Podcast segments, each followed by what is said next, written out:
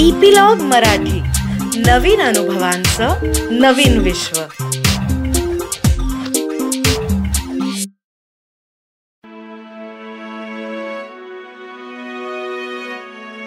नमस्कार मंडळी, मी रीमा सदाशिव अमरापूरकर तुमचं सगळ्यांचं परत एकदा बदल पेरणारी माणसाच्या या भागात स्वागत करते. या भागामध्ये आपण मागच्याच भागातल्या गप्पा गायत्री पटवर्धन या आपल्या मैत्रिणीशी सुरू ठेवतो आहोत. मागच्या भागात तिने आपल्याला सांगितलं की कसं तिचं संस्थेतलं बालपण गेलं, शिक्षणाशी असलेलं तिचं नातं, त्याचबरोबर संस्थेमधून बाहेर पडल्यावर वयाच्या 18व्या वर्षी तिच्या समोर कशा प्रकारचे प्रश्न उभे राहिले आणि त्याला तिने कशा प्रकारे ती सामोरी गेली. तर मला हे आता सगळं ऐकत असताना आठवत आहे की आय थिंक एक दोन वर्षांपूर्वी तू दिवाळी घरात साजरी केली होतीस आणि माझ्या मते संस्थेतलीच मुलं तुझ्या घरी आली होती दिवाळी साजरी करायला. हा, तर आम्हाला तुझी ही जी संस्था आहे सनात, ती कशा प्रकारे काम करते आणि ह्यात जो दिवाळीचा तू जो उपक्रम केलेला आहे, दरवर्षी तुझा मेसेज येतोच दिवाळीच्या सुमारास, तर तो नेमका काय आहे ते सांग ना आम्हाला. मी लोकमतला असताना ऍडव्होकेट अनभुले म्हणून वकील होते, तर त्यांनी एक PIL दाखल केली होती की सर्व मुलांना, अनाथ आश्रमातल्या अनाथ मुलांना आरक्षण मिळावं यासाठीची. मला काय खूप मोठी संस्था वगैरे स्थापन करणं वगैरे इतका काय आत्मविश्वास नव्हता आणि मी मुलं सांभाळू शकेन याची मला अजिबातच हे नव्हती, म्हणजे आत्मविश्वासच नव्हता माझ्याकडे. तो माझं स्वतःचं वैयक्तिक आयुष्य सेटल करणं आणि याच्यातच मी होते. पण आपण काहीतरी एक योगदान द्यावं, ह्याच्यामध्ये आपण काहीतरी एक गोष्ट करावी अशासाठी म्हणून मी त्या सरांना सपोर्ट करत होते. आणि ती PILच अशी होती की 18 वर्षानंतर जी काही मुलं बाहेर पडली आहेत तर त्यांना अन्न वस्त्र निवारा याच्यासाठी वसतिगृह, शिक्षण, त्याच्यानंतर आरोग्य सुविधा, हॉस्टेल्स वगैरे असं त्यांना मिळावं याच्यासाठीची ती PIL होती. आणि ती PIL क्लिअर झाली, पास झालो आणि त्याच्यामध्ये सुप्रीम कोर्टाने असा निर्देश दिला की भारतामध्ये सर्वच अनाथ मुलांना आरक्षण मिळावं. पण ते महाराष्ट्रामध्ये पहिल्यांदा महाराष्ट्र सरकारने 2018ला जेव्हा आम्ही चळवळ बांधणी वगैरे चालू केली त्या दरम्यान मग बरीचशी मुलं, संघटनात्मक मी काम करत गेल्याने बरीचशी मुलं माझ्या संपर्कात आली आणि मग त्या दरम्यान मला वाटायला लागलं की अरे कितीतरी मुली आहेत की ज्या 18 वर्षानंतर बाहेर पडल्यात आणि त्यांनी 2-3 वर्ष दिवाळीच साजरी केलेली नाहीये किंवा ते कुठेतरी राहतायत आणि काहीतरी हॉस्टेलमध्येच हे होतंय आणि हॉस्टेल दिवाळीच्या वेळेस नेमकं बंद असतं. 18 वर्षानंतरची मुलं, मग अशा जे काही साधारण त्या पहिली दिवाळी जी माझ्या घरी, माझं घर जेव्हा पुण्यात झालं तेव्हा पहिली दिवाळी या मुलांबरोबर सेलिब्रेट करायची आणि 15 दिवस मस्त राहायचं एकत्र, असं म्हणून मी जवळजवळ 20 जणांना इन्व्हाइट केलं आणि त्यांना सांगितलं की 20 जणांचा राहण्याची इथे मी सोय केलेली आहे माझ्या घरात आणि असं आपण दिवाळी एकत्रित साजरी करू. आणि त्यावेळेस खूप छान पद्धतीची दिवाळी सेलिब्रेट झाली. त्या दरम्यानच ते आमचं महाराष्ट्र शासनाला सातत्याने प्रपोजल असं पाठवणं चाललं होतं की आरक्षण मिळावं शिक्षणामध्ये, वसतिगृहांमध्ये. आणि मग ही जी काही संघटनात्मक मुलं जोडत जात होती त्या दरम्यान खूप मुली संपर्कात आल्या की त्यांना राहायची खरंच त्यांची व्यवस्था नव्हती आणि मग अशा ह्याच्यातनं काय करू शकते, तर मग मी म्हटलं की मी जिथे राहते तिथेच या मुली राहाव्यात. मग त्यातल्या ज्या काही 5 मुली होत्या म्हणजे ज्यांना खूप निकड होती राहण्याची, मग अशा मुली मग माझ्याकडे राहायला लागल्या आणि मग म्हटलं आपण संस्था आता स्थापन करूयात. सनात वेलफेअर फाउंडेशन नावाने मग संस्था चालू केली आणि शासनाशी सुद्धा आरक्षणाच्या अनुषंगाने जेव्हा आम्ही भेटत होतो, जात होतो, त्या दरम्यान प्रसारमाध्यमांशी कम्युनिकेशन करत होतो तेव्हा सुद्धा या संस्थेच्या रजिस्ट्रेशनमुळे आम्हाला खूप फायदा झाला की एक संस्था कम्युनिकेट करते. इंडिव्हिज्युअल कम्युनिकेशन मध्ये तर शासनाने आम्हाला फार काही मनावर घेतलं नसतं, पण आज सुप्रीम कोर्टाचे हे निर्देश असल्यामुळे आणि महाराष्ट्र शासनाचं शपथपत्र मिळाल्यानंतर ह्या सगळ्या गोष्टी सुकर होत गेला आरक्षणाच्या अनुषंगाने. आणि मग आता जी संस्था आहे सनातन वेलफेअर फाउंडेशन, आता 10 मुली आणि 5 मुलं, म्हणजे माझ्या फ्लॅटमध्ये आता स्वतंत्रपणाने मुली राहतात. माझा संसार वेगळा आहे, वेगळी राहते.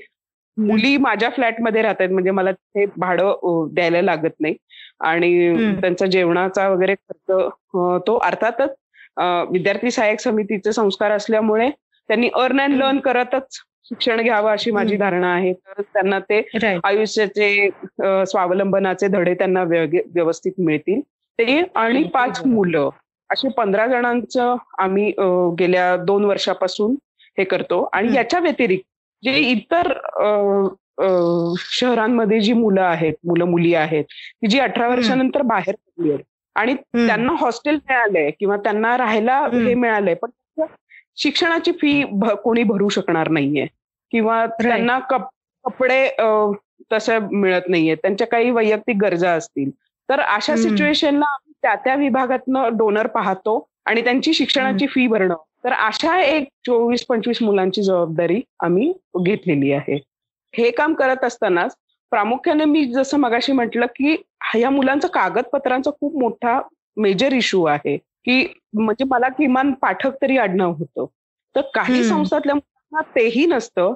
म्हणजे नॉट नोन नावाची मुलं आहेत, म्हणजे सुंदरी नॉट किंवा अजून सुंदर नॉट नोन अशी नावाची मुलं आहेत, यांची कागदपत्र मिळणं तर खूपच लांबची गोष्ट आहे. मग त्याच्यासाठी अनाथ ओळखपत्र या मुलांना मिळालं तर या अनाथ ओळखपत्राच्या आधारे त्यांना आधार कार्ड आणि पॅन कार्ड करता येईल आणि त्यांना आरक्षणाचाही लाभ घेता येईल. जे टोटल ऑर्फन्स आहेत त्याच्यासाठी आरक्षण आहे हे.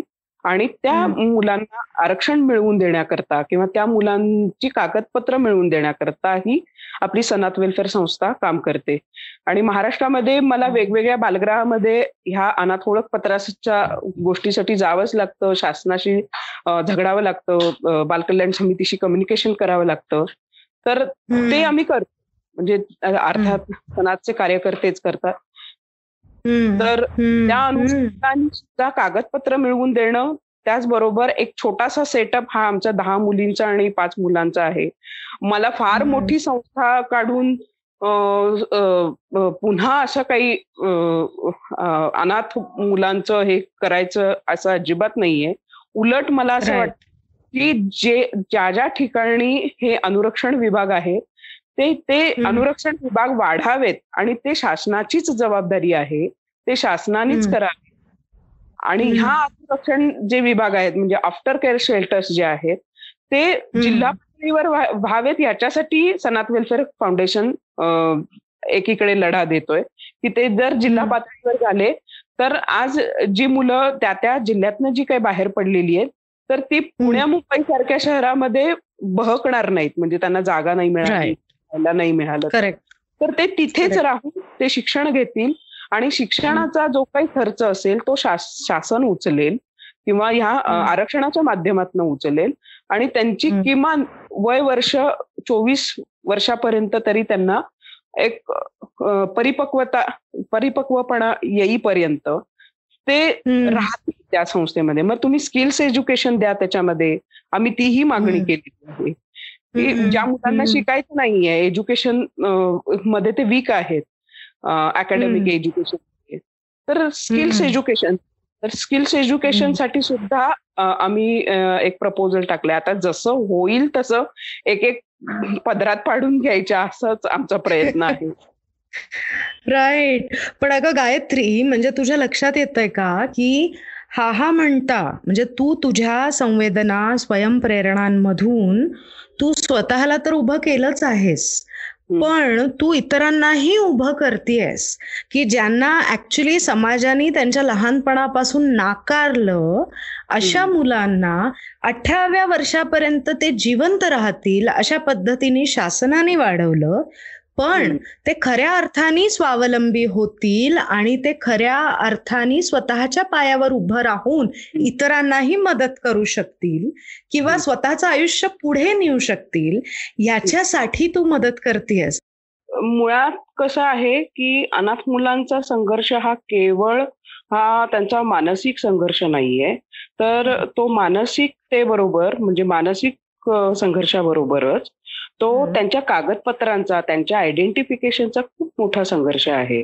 आणि तो त्यांना संघर्ष, त्यांच्या आयुष्यातला तो संघर्ष कमी व्हावा याच्यासाठी 2012 पासून मी, ॲडव्होकेट अनभुले सर किंवा अन्य मंडळीही होती प्रशासनातली, तर ते हे सातत्याने प्रयत्न करत होते की मुलांना आयडेंटिफिकेशन आणि त्याच्याबरोबर त्यांचं त्यांना आरक्षण मिळावं. म्हणजे आता संस्थेतनं जर शासन म्हणतंय 18 वर्षानंतर तुम्ही बाहेर पडायलाच हवं, तुम्ही सज्ञान आहात, तर मग बाहेर पडताना त्यांच्याकडे किमान काही कागदपत्र आणि किमान काही फॅसिलिटीज मिळाव्यात याच्यासाठी म्हणून आरक्षणाचा हा घाट घातला गेला.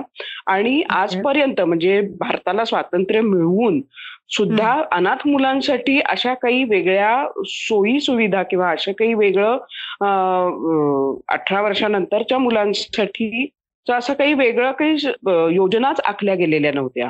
म्हणजे ज्या आखल्या गेलेल्या होत्या त्या अगदीच म्हणजे नाममात्र स्वरूपाच्या होत्या आणि त्याच्यावर इम्प्लिमेंटेशन फारसं काही होत नव्हतं. महाराष्ट्रामध्ये जे काही आफ्टर केअर शेल्टर्स जी चालू झाली 18 वर्षानंतरची, ती आज तागायत एकूण महाराष्ट्रामध्ये एकूण कागदोपत्री 90 आणि ऍक्च्युअली चालू आहे ती 7 आहेत. आणि त्याच्यामध्ये सुद्धा मुलींची एकच अशी संस्था की जी आफ्टर केअर शेल्टर म्हणजे 18 वर्षानंतर साधारण 18 ते 22 वर्षापर्यंत, म्हणजे ती सुद्धा वयोमर्यादा त्यांनी 22व्या वर्षापर्यंत.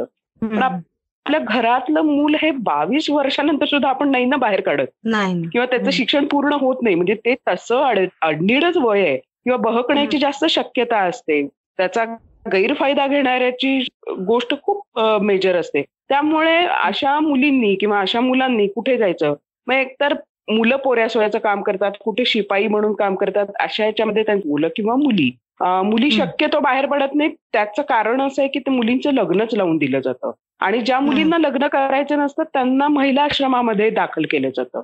आणि मग महिला आश्रमात होतं काय की 18 ते पुढे तिला कंटाळा येईपर्यंत ती साधारण 24 वर्षाची होते आणि मग तिचं लग्नच लावून दिलं जातं.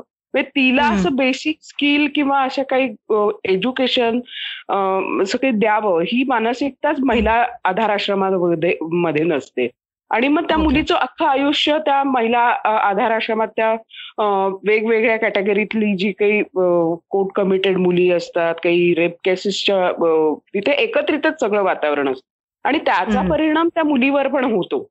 आणि मग अशा सिच्युएशनला तिथे लग्न लावून दिलं जातं महिला आश्रमामध्ये आणि तेही लग्न अशा पद्धतीनं हे केलं जातं की ज्यांचं कुणाचं लग्न होत नाहीये किंवा कुणाला तरी उपकार करायचे अनाथ मुलीशी लग्न करून, तर अशी मंडळी लग्नासाठी मागणी घालणारे भरपूर असतात आणि मग त्या मुलीचं पण आयुष्य हॅम्पर होतं. पण अशा परिस्थितीत सुद्धा जेव्हा मुलगी असा डिसिजन घेते की मला महिला आश्रमही नकोय आणि लग्नही नकोय, तर तेव्हा मात्र तिच्यासाठी राहण्याची सोय ही शासनाने कुठल्याच पद्धतीनं केलेली नाहीये.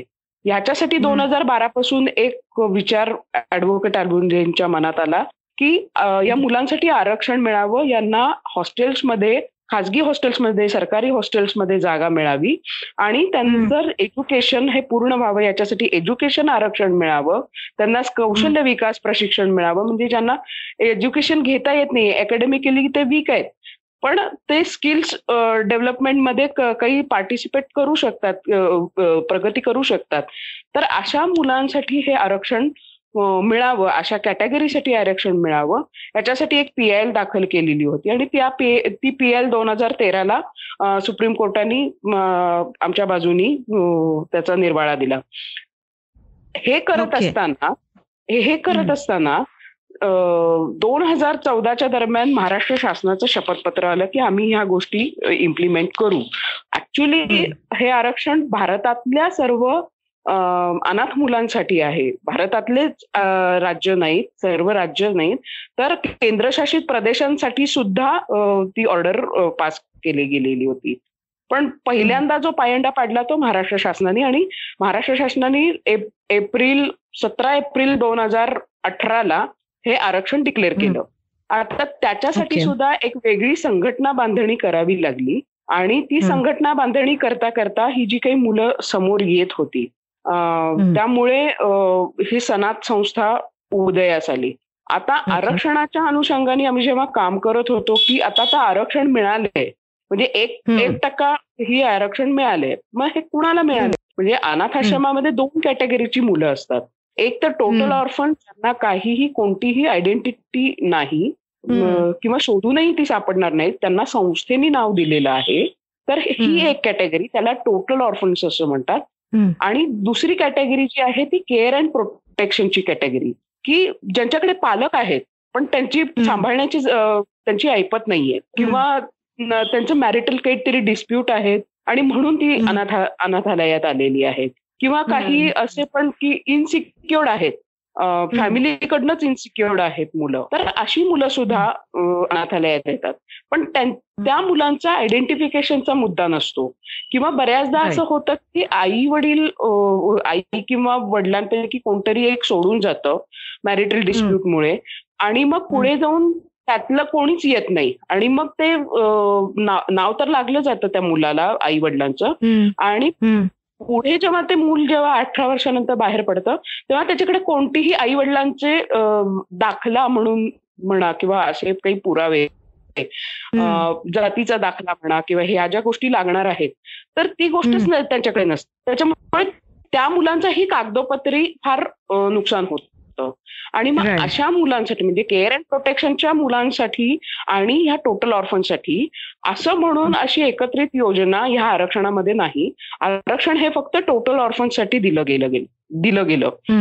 आणि ती जी संख्या आहे, टोटल ऑर्फन्स ही जी संख्या आहे, तर ती संख्या त्या मानाने कमी आहे. त्याचं कारण असं आहे की ही मुलं मुळातच अडॉप्शन ला जातात, म्हणजे जी मेडिकली फ्री होतात, मेडिकली लिगली जी फ्री होतात ती टोटल ऑर्फन्सच असतात.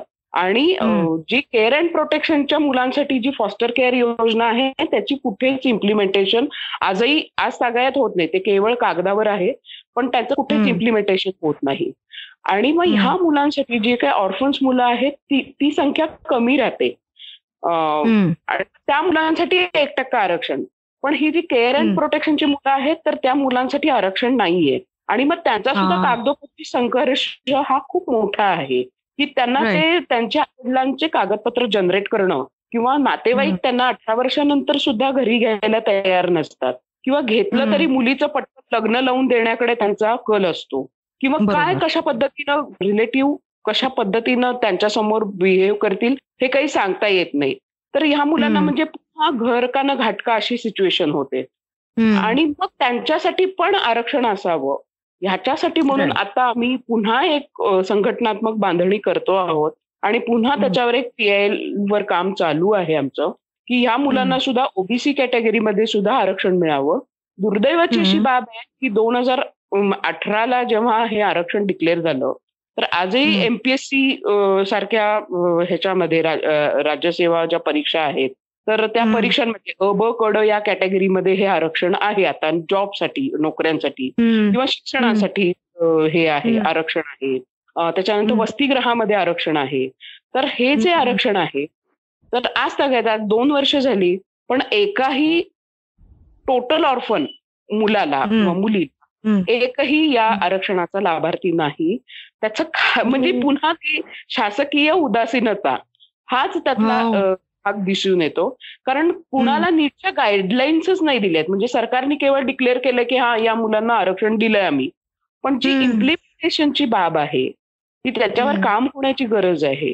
तर हे आरक्षण आता कुणाला मिळणार आहे, तर टोटल ऑर्फनचं सर्टिफिकेट तुम्हाला मिळवावं लागेल. त्याच्यासाठी सर्टिफिकेट आहे, पण सर्टिफिकेट मिळवणं हा इतका द्राविडी प्राणायाम आहे की मुलगा म्हणतो की माझं रोजीरोटी मिळवू का ह्याच्याकडे लक्ष.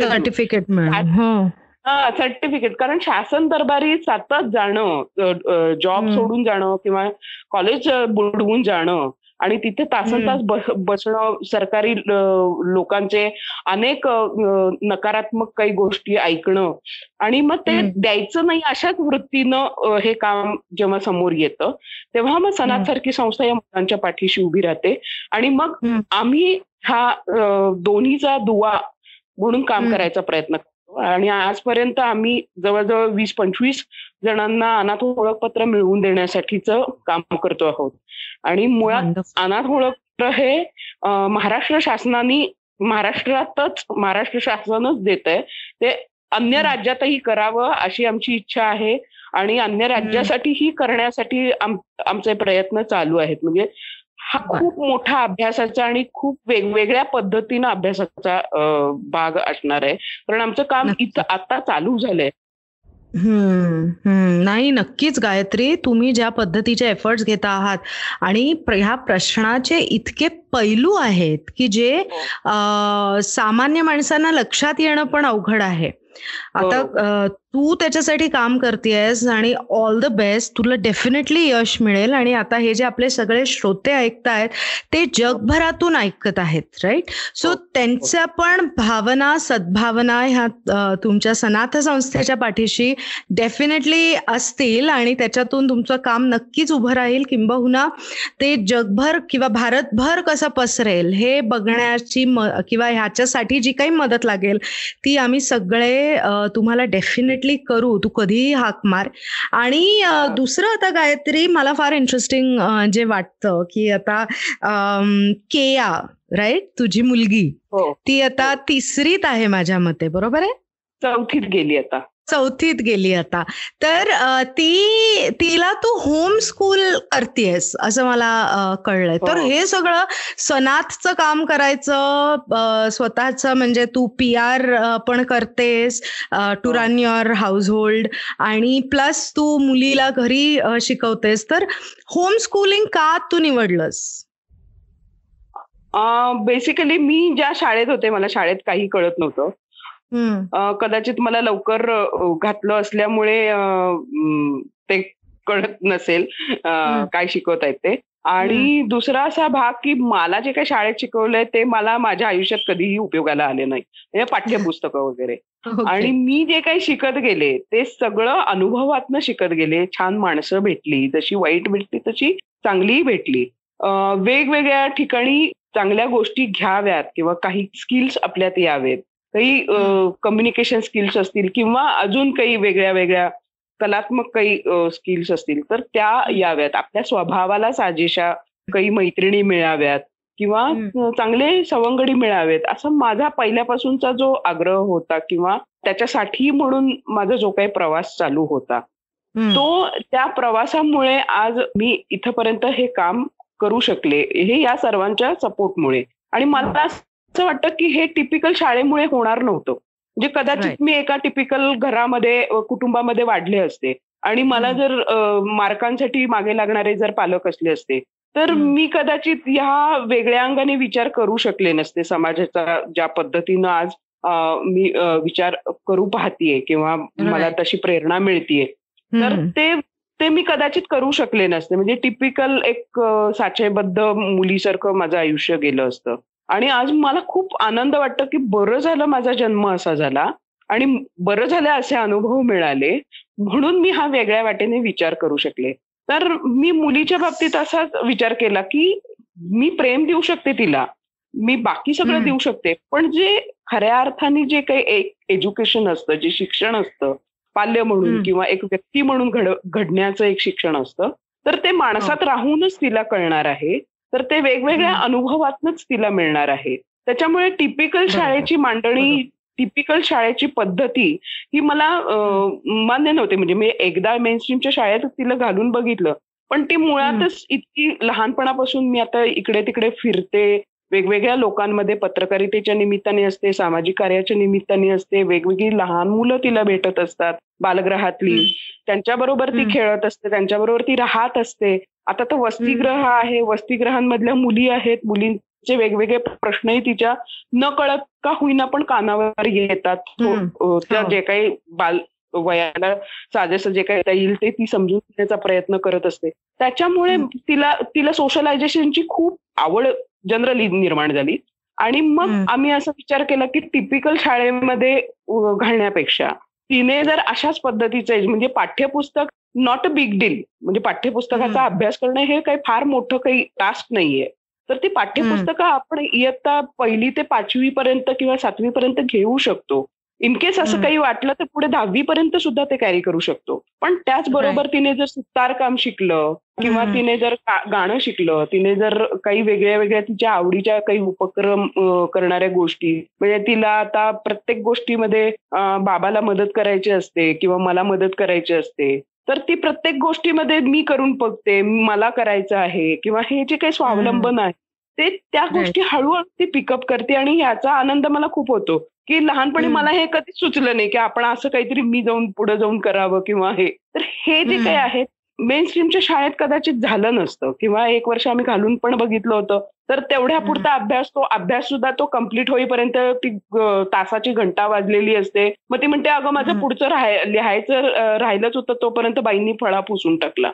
म्हणजे हे जे आहे मुलांना जो काही वेळ देण्याची गोष्ट आहे किंवा समजून घेण्याची जी काही गरज आहे आज ती वाचन इतकी म्हणजे पुस्तकं वाचते, गोष्टीची पुस्तकं वाचते किंवा मला पत्र लिहिते किंवा अजून इथल्या हॉस्टेलच्या मुलींना पत्र लिहिते की काय त्यांच्यामध्ये काय म्हणजे अशा गोष्टी ती स्वतःहून काही जेव्हा गोष्ट करते तेव्हा मला फार ते छान वाटतं की असं शिक्षण जर झालं प्रत्येक पालकाचं म्हणजे त्याची समज डेव्हलप होणं हे जास्त महत्वाचं आहे माणूस म्हणून घडवण्यासाठी.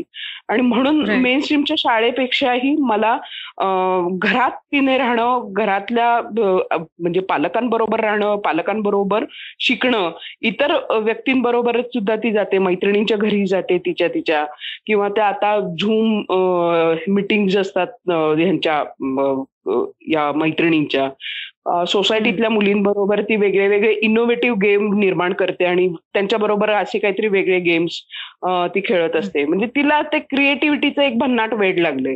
किंवा आता मार्कांचं काल जी काही चर्चा 10वी-12वीच्या मुलांची मार्क्स किती पडतायत वगैरे असं माझं जरा हे चाललं होतं कारण मला काही एवढे आयुष्यात मार्क पडलेले नव्हते. तर मी तिला आपला सहज बोलून मी बोलले तर ती म्हणाली आई काळजी करू नको, मी पण एवढे मार्क पाडेन, तू काही काळजी करू नको. मी म्हटलं अगं मार्कांची मला आवश्यकताच नाही आता तुझ्याकडनं, तू मार्क पाडतीच माझ्या दृष्टीकडनं. हे जे काही तिचं जे काही त्या वयातली जी समज आहे ते मला फार छान वाटतं. आणि अशी जी काही समज असणारी जर पालक हे निर्माण व्हायला लागले तर मला असं वाटतं की शिक्षण पद्धतीकडे वेगळ्या बाजूनी वेगळ्या अंगाने बघण्याची खूप नितांत आवश्यकता आहे. नाहीतर मुलं स्वतःचा विचार करणं सोडून देतील. खरंय. तर गायत्री, आपलं जे मागच्या भागात बोलणं झालं, या भागात बोलणं झालं, याच्यावरून ना काही प्रश्न मनात येत आहेत. पहिला प्रश्न असा की मला जो काल म्हणजे आपल्या मागच्या भागातल्या बोलण्यातला मुख्य मुद्दा जाणवला तो असा की जे 18 वर्ष झाल्यानंतर ही मुलं जेव्हा बाहेर पडतात तेव्हा त्यांना समाजाशी जोडलं जाण्याचं किंवा आपण समाजाचा एक भाग आहोत असं जाणवणारं काहीच नाहीये. तर मला तुला असं विचारायचं आहे की अशा कोणत्या 3 गोष्टी तू सांगशील की ज्या सामान्य माणूस करू शकतो. त्याच्यातली एक गोष्ट तू काल सांगितली होतीस की जेवढा वेळ मिळेल तेवढा वेळ द्या तुम्ही त्यांना, जेवढा तुम्हाला शक्य आहे तेवढा. पण त्या व्यतिरिक्त सामान्य माणूस असं काय करू शकेल की जेणेकरून ह्या मुलांना त्यांचं ॲसिमिलेशन आपण म्हणू शकतो सोसायटीमध्ये, मेनस्ट्रीम सोसायटीमधलं ॲसिमिलेशन करायला सोपं जाईल किंवा त्यांना ते सोपं जाईल ॲसिमिलेट व्हायला. तर अशा काय सांगशील तू? एक तर मी बालग्रह म्हणजे लहान मुलं घडवताना तेच त्याचं खरं तर पीक पिरियड असतो तो घडण्याचा. त्या काळात सामान्य लोकांनी बालग्रहात जरूर जावं ऍज अ व्हॉलेंटियर म्हणून आणि तिथे त्यांना जे काही येतंय कम्युनिकेशन स्किल्स असतील त्या माध्यमातनं किंवा अदर स्किल्स असतील त्या माध्यमातून त्या मुलांशी मैत्री करावी. मैत्री हा एक टप्पा आहे. दुसरं असं 18 वर्षानंतर जेव्हा हे मूल जेव्हा बाहेर पडतं आणि जेव्हा एक नकळत एक मानसिकता ती तयार होते की मी अनाथ आहे आणि पुन्हा व्यक्ती तितक्या प्रकृतीचा हा भाग आहे, कोण कसं त्याच्याकडे बघतं त्या अनाथपणाकडे. पण एक प्रकारचा न्यूनगंड नक्कीच असतो, न्यूनगंड असतो. आणि त्या न्यूनगंडावर मात करण्याकरता सुद्धा अशी परिस्थिती निर्माण होते की खूप टोकाची स्वाभिमानी पण मुलं तयार होतात की जी आपली आयडेंटिटी कधीच सांगत नाही. आणि मग ते म्हणजे ती एकलकोंडी होतात आणि मग ती स्वतःचे डिसिजन घेतात की जी परिपक्व नसतात. आणि मग अशा सिच्युएशनला त्या मुलांना सांभाळून घेणं, त्या मुलांना समजून घेणं. दुसरं असं की त्याला शिक्षणासाठी, त्याला स्किल्स डेव्हलपमेंटसाठी प्रमोट करणं. बरीचशी अशी मुलं आहेत की जी गतिमंद मुलं आहेत, म्हणजे अनाथ पण आहेत आणि ती गतिमंद आहेत. गतिमंद असण्याची कारणं वेगळी, कारण प्रेग्नन्सीमध्ये त्यांच्या जन्माच्या वेळी प्रेग्नन्सीमध्ये काही गोळ्या घेतलेल्या असतात किंवा काही अशा गोष्टी त्या मातेकडनं घडलेल्या असतात की ते मूल त्यांना नको असतं. आणि मग त्या नकोच्या भावनेतनं ते जे काही त्या मुलावर मेंटली जे काही परिणाम होतात तर त्याचा सुद्धा इम्पॅक्ट त्या मुलांवर कायमस्वरूपी होत असतो आणि तो त्यांना पुढे भविष्यात सुद्धा त्रास देत असतो. तर अशी गतिमंद मुलं सुद्धा या टोटल ऑर्फन कॅटेगरीमध्ये भरपूर आहेत. आणि मग अशा गतिमंद मुलांना स्किल्स डेव्हलपमेंट शिवाय पर्याय नाही. ती काय एमपीएससी आणि ह्याची काय परीक्षा, राज्यसेवेच्या काय परीक्षा देऊ शकणार नाहीयेत. मग त्यांना काय करता येईल, त्यांना कसं सांभाळून घेता येईल, त्यांना व्यवहारातलं ज्ञान नसतं, त्यांना म्हणजे धडना शाणी धडना हे मेंटली वीक अशी पण असतात. मग त्या मुलामुलींना सांभाळून घेणं किंवा लग्न प्रवाहात एखाद्या मुलीला आणताना मुळातच तिला फॅमिली नावाची गोष्ट माहीत नाही तर तिला फॅमिलीमध्ये ऍडजस्ट करत असताना तिला फॅमिलीचं बॅकग्राऊंड देणं. मग हे 18 वर्षानंतर किंवा 18 वर्षाच्या आधी जर करता आलं तर ती गोष्ट चांगलीच आहे. आणि हे फक्त मुलीसाठीच नाही तर मुलासाठी सुद्धा. तर फॅमिली कशी असते, काळजी कशी घेतात किंवा मोठ्यांशी कसं आदराने बोलतात किंवा स्वतःचं अस्तित्व पण तितकंच ते महत्वाचं आहे किंवा स्वावलंबन ही गोष्ट महत्वाची आहे किंवा स्वच्छता ही गोष्ट महत्वाची आहे. ह्या गोष्टींचं सुद्धा नॉलेज सामान्य माणसांच्या ह्याच्यातनं सहवासातनं होऊ शकतं आणि त्या सहवासाचा परिणाम त्यांच्या मैत्रीवर होतो, त्यांच्या रिलेशनशिपवर होतो. छान पद्धतीनं ते नातं फुलवू शकतात. मावशी, बहीण, काकू, काका, आजी, आजोबा अशी मानलेली नाती सुद्धा माझ्या आयुष्यात खूप आहेत आणि त्यांचा खूपच उपयोग झाला. तर तसं जर झालं तर त्या मुलांची अर्थातच सामाजिक जी काही कौटुंबिक एक जडणघडण जी व्हायला पाहिजे, एटिकेट्सच्या बाबतीतली, स्वच्छतेच्या बाबतीतली, तर ती जडणघडण ह्याच माध्यमातून होणार आहे. आणि मग 18 वर्षानंतर आम्ही नेहमी म्हणतो की सणाच्या मुलांना जर तुम्ही दिवाळीत माझ्याकडे ठेवण्यापेक्षा तुम्ही 4 दिवस घेऊन जा किंवा त्या मुलाशी मैत्री करा, तुम्ही 4 दिवस त्यांच्याबरोबर सेलिब्रेशन करा, तुमचं एक नातं बॉन्डिंग तयार होऊ दे, तुमची समज, तुम्हाला जी काही बाहेरच्या जगाची जी काही ओळख आहे, जी काही समज आहे, जे व्यवहार चातुर्य आहे ते थोडं थोडं तो ग्रास्प करेल त्याच्या बुद्धीनुसार, त्याच्या आकलनानुसार. तर ते जर तसं झालं तर त्या मुलाची डेव्हलपमेंट नक्की चांगली होणार आहे. ना की तो संस्थेत राहून, ना की तो कुठल्या तरी अनुरक्षण विभागात राहून. म्हणजे मुळातच अनुरक्षण विभाग ही पुन्हा मी एक बालगृहच समजते, ते खुराडच आहे असं समजते. थोडंफार स्वातंत्र्य मिळालं म्हणजे त्याचा शिक्षण झालं असं नाहीये. शिक्षण हे तुम्हाला उघड्या जगातच मिळणार आहे आणि ते उघड्या डोळ्यांनीच पाहावं लागणार आहे. तर तशा पद्धतीने जर त्याला माहोल मिळालं तर तो कदाचित सर्वाईव्ह होऊ शकेल. Wow wow, this is Gayatri. हे म्हणजे पूर्णपणे एक डोळे असे खाडकन उघडावेत अशा पद्धतीचं आपले हे दोन्ही सेशन्स झालेले आहेत. आणि मला असं वाटतं गायत्री की याच्यामध्ये आपण जेव्हा बोललो होतो तेव्हा एक महत्त्वाचा मुद्दा होता तो म्हणजे मुलींचा, की ज्यांची लग्न लावून दिली जातात संस्थेमधूनच आणि मग ज्या वेळेला त्यांना हॅरॅसमेंट होते, डोमेस्टिक अब्यूज, व्हायलन्स या सगळ्याला त्या सामोऱ्या जातात, मग त्या मुलींचं कसं पुढे आयुष्य असतं आणि काय होऊ शकतं, त्यांचं काय करता येईल आपल्याला. एक तर संस्थात्मक पातळीवर कुणीतरी लग्न लावून देतं, तो कोणतरी मसीह होतो की आम्ही इतक्या अनाथ मुलींची लग्न लावून दिली.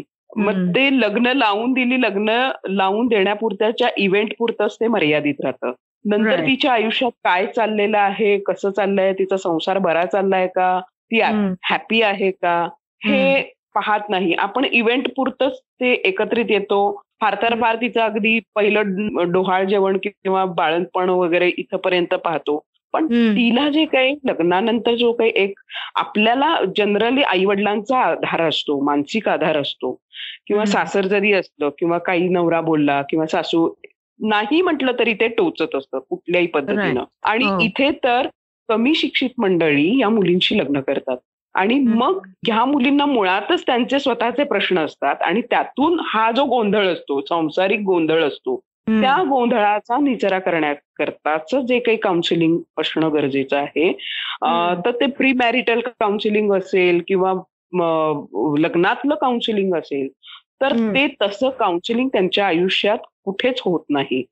आणि मग त्या मुली खूप वेगळ्या पद्धतीनं गोंधळलेल्या अवस्थेत असतात, जी सहन जन्मापासून करत आलेली आहे, तिला आयुष्यात महत् प्रयासानं एखादी फॅमिली मिळालेली आहे आणि ती समाजमान्य फॅमिली आहे, तर ती फॅमिली टिकवण्याकरता ती आटोकाट प्रयत्न करत असते, ती वेळ देत असते नवऱ्याला, की सासरच्यांना वेळ देत असते, किंवा तिच्याकडे पर्यायच नसतो की मी जर हे जर घर सोडून गेले तर संस्था काय आता मला पुन्हा घेणार नाहीये, कारण 18 वर्षांनंतर बाहेर काढायचं म्हणूनच लग्न केलेलं आहे, तर मी या उघड्या जगात जाणार कशी. म्हणजे जनरली सगळं व्यवस्थित असताना सुद्धा अनेक महिला, अनेक मुली आपलं लग्न टिकवू पाहत असतात. सगळं व्यवस्थित असतं, त्यांच्याकडे एज्युकेशन आहे, त्यांच्याकडे आई वडील आहे, त्यांच्याकडे व्यवस्थित मालमत्ता आहे, तरी सुद्धा त्या पोरांकरता किंवा स्वतःचं नातं टिकवून ठेवण्याकरता त्या आटापिटा करत असतात. या तर अनाथ मुली आहेत, म्हणजे यांचं तर काहीच नाहीये, यांच्याकडे ना एज्युकेशन आहे, ना काही स्वतःची मालमत्ता आहे, ना काही आई वडील आहेत. तर अशा मुली तर जास्त ट्रॅपमध्ये त्या अडकल्या जातात आणि मग आयुष्यभर सोसत राहणं, नाही तर मग कुठल्या तरी पुन्हा संस्थेचा आधार घेणं. आणि अशामुळे सुद्धा अनेक महिलाश्रम भरलेली आहेत, म्हणजे पुन्हा लग्न करून पुन्हा संस्थेत आलेले आहेत, महिलाश्रमाकडे वळलेले आहेत, किंवा इंडिव्हिज्युअल त्या कुठेतरी काहीतरी घरकाम करणं किंवा आहे त्या पोराला कसं उभं करता येईल किंवा त्या पोराला सुद्धा बालग्रहात ठेवून मग पुन्हा स्वतःचा चरितार्थ कसं चालवता येईल कसा बसा. तर अशा मुली सुद्धा भरपूर आहेत. सनातमध्ये सुद्धा 1-2 मुली तशा आलेल्या आहेत. आता ह्या मुलींचा डिवोर्स करून देणं खूप मोठा टास्क आमच्याकडे असतो. म्हणजे खरं आम्ही सुरुवातीला वेगवेगळ्या महिला ज्या संघटना आहेत त्या संघटनांकडे त्यांचं काउन्सिलिंगसाठी पाठवतो. सासरचे सपोर्टिव्ह असेल तर ते म्हणजे त्यांना जर खरंच ऍक्सेप्ट करायचं असेल, त्यांना जर ते खरंच नातं टिकवायचं असेल तर ते येतात आणि त्या मुलींचं आणि म्युच्युअल अंडरस्टँडिंग करून मग या मुलींना घेऊन जातात. अशाही मुली सनातकडनं पूर्णपणे संसाराला पुन्हा छान पद्धतीनं लागलेल्या आहेत. पण ज्या समोरची पार्टी, सासरची पार्टी जर सपोर्ट करतच नसेल तर त्या सिच्युएशनला आम्हाला मग डिवोर्स शिवाय पर्याय नसतो, त्या मुलीला डिवोर्स शिवाय पर्याय नसतो.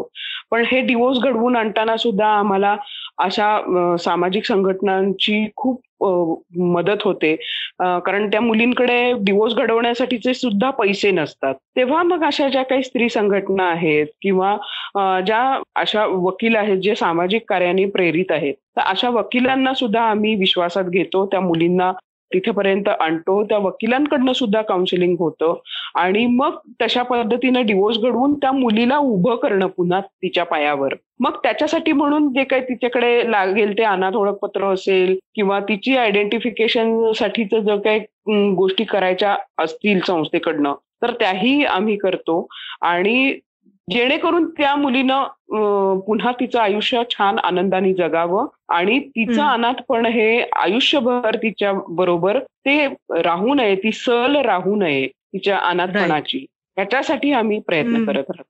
वंडरफुल, वंडरफुल, म्हणजे वंडरफुल म्हणजे तुझं काम वंडरफुल. काय बोलू आता, आय एम स्पीचलेस ऍक्च्युली, मला काही सुचत नाहीये. पण मला सांग गायत्री की आता पुढची 5 वर्षाचा काय प्लॅन आहे? पुढच्या 5 वर्षामध्ये जे मी मगाशी म्हणाले की जी केअर अँड प्रोटेक्शनची जी मुलं आहेत की ज्यांच्यासाठी आरक्षण मिळालेलं नाहीये, तर त्यांच्यासाठी आम्ही आरक्षणाच्या अनुषंगाने विचार करतो आहोत. दुसरी अशी गोष्ट आहे की प्रत्येक बालगृहामध्ये, म्हणजे आता आम्ही महाराष्ट्रच फोकस केलेला आहे, आम्हाला आयडियल एक पॉलिसी मेकिंग मध्येच काम करायचं असल्यामुळे आम्ही त्या दृष्टिकोनातनं जास्त फोकस आहोत. म्हणजे हे सायमल्टेनियसली जशी मुलं येतील जशी मुली येतील तसं आमच्याकडनं सपोर्ट हा असणारच आहे.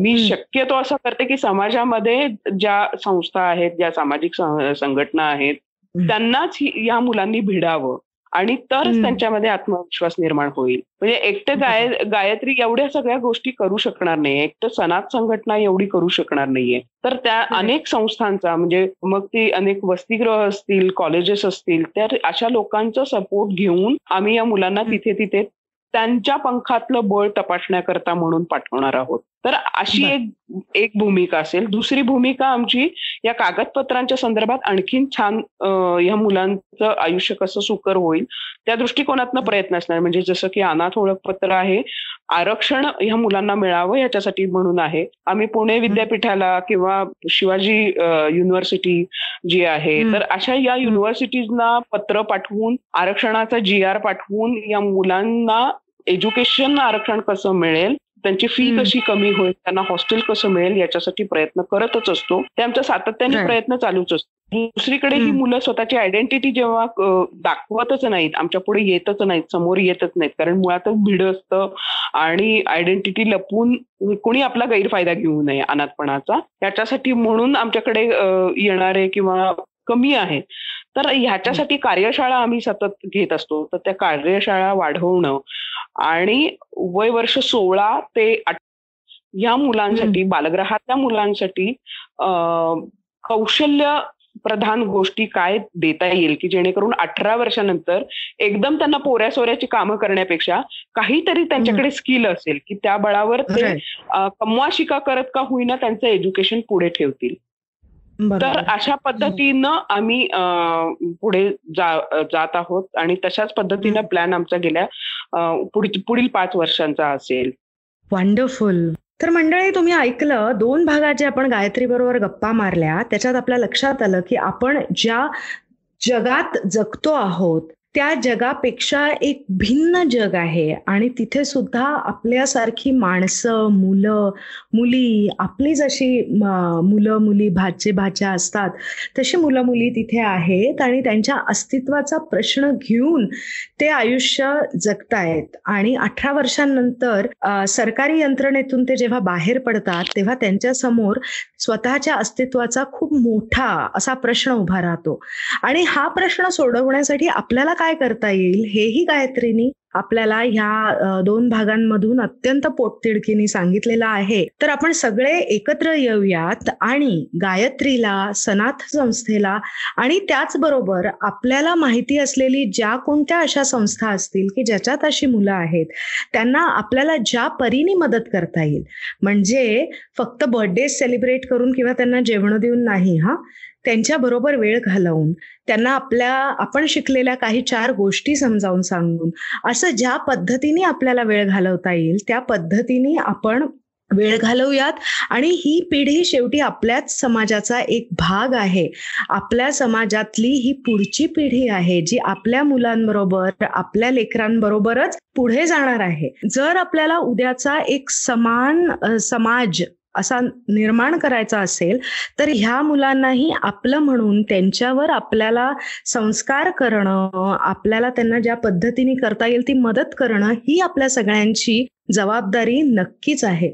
आणि ह्या 2 भागांमध्ये आपण हे पाहिलं की गायत्रीनी स्वतःच्या अस्तित्वाचा लढा, म्हणजे शनिवारवाड्यात 2 रात्री काढण्यापासून ते आज पुण्यामध्ये तिचं स्वतःचं घर, वसतिगृह ती संस्थेतून बाहेर पडलेल्या मुलांसाठी चालवते, असा तिने तिचा पूर्ण प्रवास केलेला आहे. तर याच्यातूनही आपल्याला घेण्यासारखं आहे की जर आपल्याला स्वतःवर ठाम विश्वास असेल, मेहनत करायची तयारी असेल तर आपण काहीही अचीव्ह करू शकतो. सो या निमित्ताने आपण बरंच काही शिकलोय गायत्रीशी बोलताना. ती जेव्हा मी तिच्याशी बोलले की तू मला इंटरव्ह्यू दे आणि ती मला म्हणाली होती अगं मी काही एवढी मोठी नाहीये, पण तिच्या ह्या जगण्यातून आणि तिच्या ह्या भावनेतून, तो हंबलनेस जो आहे त्याच्यातून आपल्याला बरंच काही शिकायला मिळालेलं आहे. आणि तिचा हा लढा, गायत्री तुझा हा लढा तू असाच सुरू ठेव, आम्ही सगळे तुझ्याबरोबर आहोत. कारण समाजाचा एक असा भाग ज्याच्याकडे कोणाचंही लक्ष नाही आहे, अशा भागासाठी तू काम करतेस आणि म्हणून आम्ही सगळे अत्यंत कृतज्ञ आहोत आणि तुला परत एकदा आमच्या सगळ्यांतर्फे सलाम. थँक्यू. तर हा होता आपला आजचा अनुभवांचा प्रवास. लवकरच आम्ही अजून एका अशाच बदल पेरणाऱ्या व्यक्तिमत्वाला तुमच्या भेटीला नक्की घेऊन येऊ. आणि याची माहिती मिळण्यासाठी इपिलॉग मीडिया वेबसाईटवर किंवा तुमच्या आवडत्या पॉडकास्ट ॲपवर, म्हणजे Jio Saavn, Apple, Google podcast, Castbox याच्यावर कोणत्याही तुमच्या आवडत्या पॉडकास्ट ॲपवर तुम्ही आम्हाला नक्की सबस्क्राईब करा. तुमच्या मित्रमंडळी आणि परिवाराला सुद्धा या कार्यक्रमाबद्दल सांगा आणि त्यांना सुद्धा सबस्क्राईब करायला लावा, म्हणजे त्यांनाही या अद्भुत आणि प्रेरणादायी अनुभवाचा एक भाग होता येईल. तसंच सोशल मीडियावर @epilogmediaवर तुम्ही कमेंट किंवा DM नक्की करू शकता. जर तुम्ही ॲपल डिव्हायसेस वापरत असाल तर ॲपल पॉडकास्टवर आम्हाला नक्की रेट करा, म्हणजे जास्तीत जास्त लोकांपर्यंत पोचायला आम्हाला मदत होईल. धन्यवाद.